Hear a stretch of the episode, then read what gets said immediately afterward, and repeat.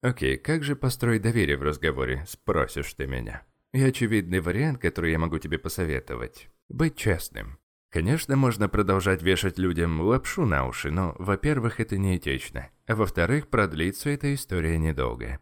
В общем, правило – будь честен даже в ущерб своим интересам. Если ты в разговоре отмечаешь какую-то свою уязвимость или то, что другие люди постеснялись бы о себе рассказывать, это сразу триггернет твоего собеседника. Хм, а этот челик прям разоткровенничался. Эта инфа может сыграть против него, значит, мне можно ему доверять? Он ценит правду больше красивой обертки. Так мы устроены. Мы не хотим быть манипулированными. Когда человек говорит что-то только ради того, чтобы получить от нас определенную реакцию. Ну, представь, тебя спросили, как поживаешь? А ты весь в прострации, у тебя ничего не получается, тебя бросила девушка, а по дороге еще в говно ты наступил. Словом, лучший день в твоей жизни. И ты такой на веселых щах. Великолепно! Вместо этой фальши тебе надо нафокусироваться на том, что ты сам чувствуешь в момент разговора. И говори честно, даже если это не то, что люди ожидают услышать. Это относится как к позитиву, так и к негативу.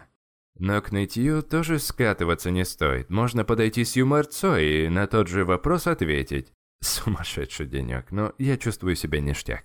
У каждого из нас есть недостатки, и если ты честен на своих, это показывает человеку, что вы похожи. Люди ценят, когда ты делишься тяжелыми эмоциями, потому что они также часто их испытывают. И когда ты откровенничаешь в группе людей, высок шанс, что кто-то из группы в тебя влюбится, потому что в твоих словах узнал себя, пускай не говорит об этом. А другая часть людей, может, и не оценит твое мнение, но все проникнутся к тебе большим доверием. Сказать правду, особенно тяжелую правду, признак настоящего лидера. Вот пример. Представь, если, конечно, это нужно, что у тебя на работе начальник мудак. И вот э, при всех он назвал тебя чебурашкой, пустозвоном, ну, как-то так. И ты, недолго думая, говоришь ему, «Никогда в жизни не смейте меня так называть». При этом смотря ему строго в глаза. Это рисково, но этим ты не только завоюешь уважение коллектива, но также и самого недоначальника. Почему это вызывает уважение? Ты высказал непопулярное мнение, смог постоять и просто поступил правильно.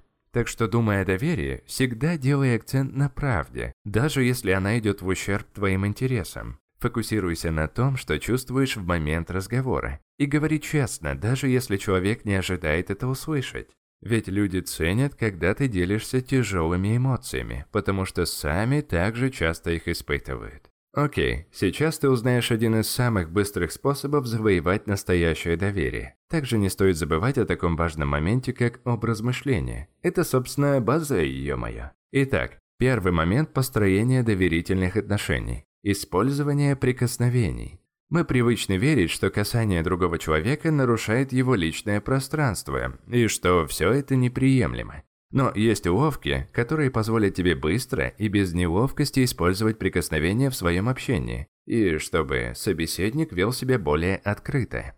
В животном мире этот способ вовсю используется. Взять тех же собак, первым делом они что делают? Задницу друг другу нюхают. Не-не-не-не, в такой БДСМ мы не будем опускаться. Все гораздо проще. Рукопожатие или объятие. В деловой, бизнес-среде это однозначно рукопожатие. В другой, неформальной обстановке можно использовать объятия. У мужиков есть так называемое братское объятие, думаю, ты понимаешь. Рука вверх, другая хлопает по спине, и люди расходятся. И тут фишка. Используй объятия как можно чаще, особенно с представителями противоположного пола. Если люди замечают, что ты так ловко раздаешь всем объятия, они подумают, что для тебя это обычное дело. Если девушка протягивает тебе руку, можешь сказать ей «я обычно обнимаюсь». Также по возможности стукайся кулачками, отбивай пятюни. Это кажется таким мимолетным, но поверь, это очень важно. Если ты попадаешь в новую группу, самым верным и надежным способом быстро установить доверие – это использовать рукопожатие или объятие.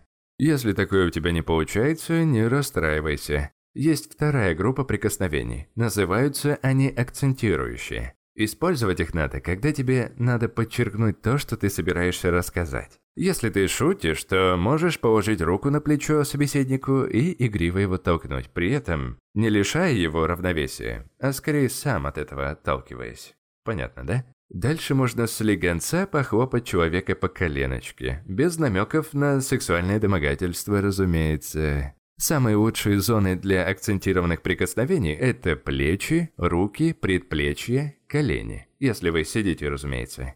Стиль прикосновения скорее напоминает недолгое вальяжное метание руки.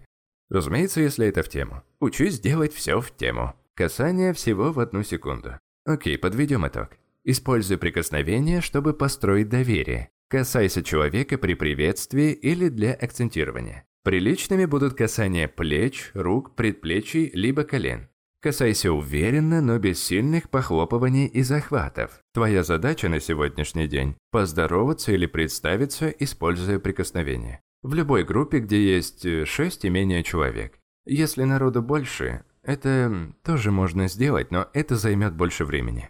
И тут фишка. Когда ты жмешь человеку руку, во-первых, разумеется, смотри ему в глаза. Во-вторых, спроси, как его зовут и скажи свое имя. И только после этого переходи к следующему человеку. Это займет время, но то доверие, которое ты получишь от такого взаимодействия, будет на высоте. Используй тот метод воздействия, который прежде всего будет комфортен тебе. Это может быть страшно на первых порах, но поверь, чем больше практики, тем быстрее этот страх из тебя будет выходить. Это первое серьезное задание. Конечно, это может быть для тебя легко, но если нет, это хороший способ подкачать мышцу доверия. Спасибо за прослушивание. Этот подкаст прекрасно дополняет телеграм-канал «Книги на миллион», где обосновалось аж 250 выжимок на книги по саморазвитию. Всего 15-минутная запись и только самые главные мысли из самых полезных книг. Ссылку паркую ниже. А тебе я желаю всего самого высококачественного. Услышимся в следующем подкасте. Пока.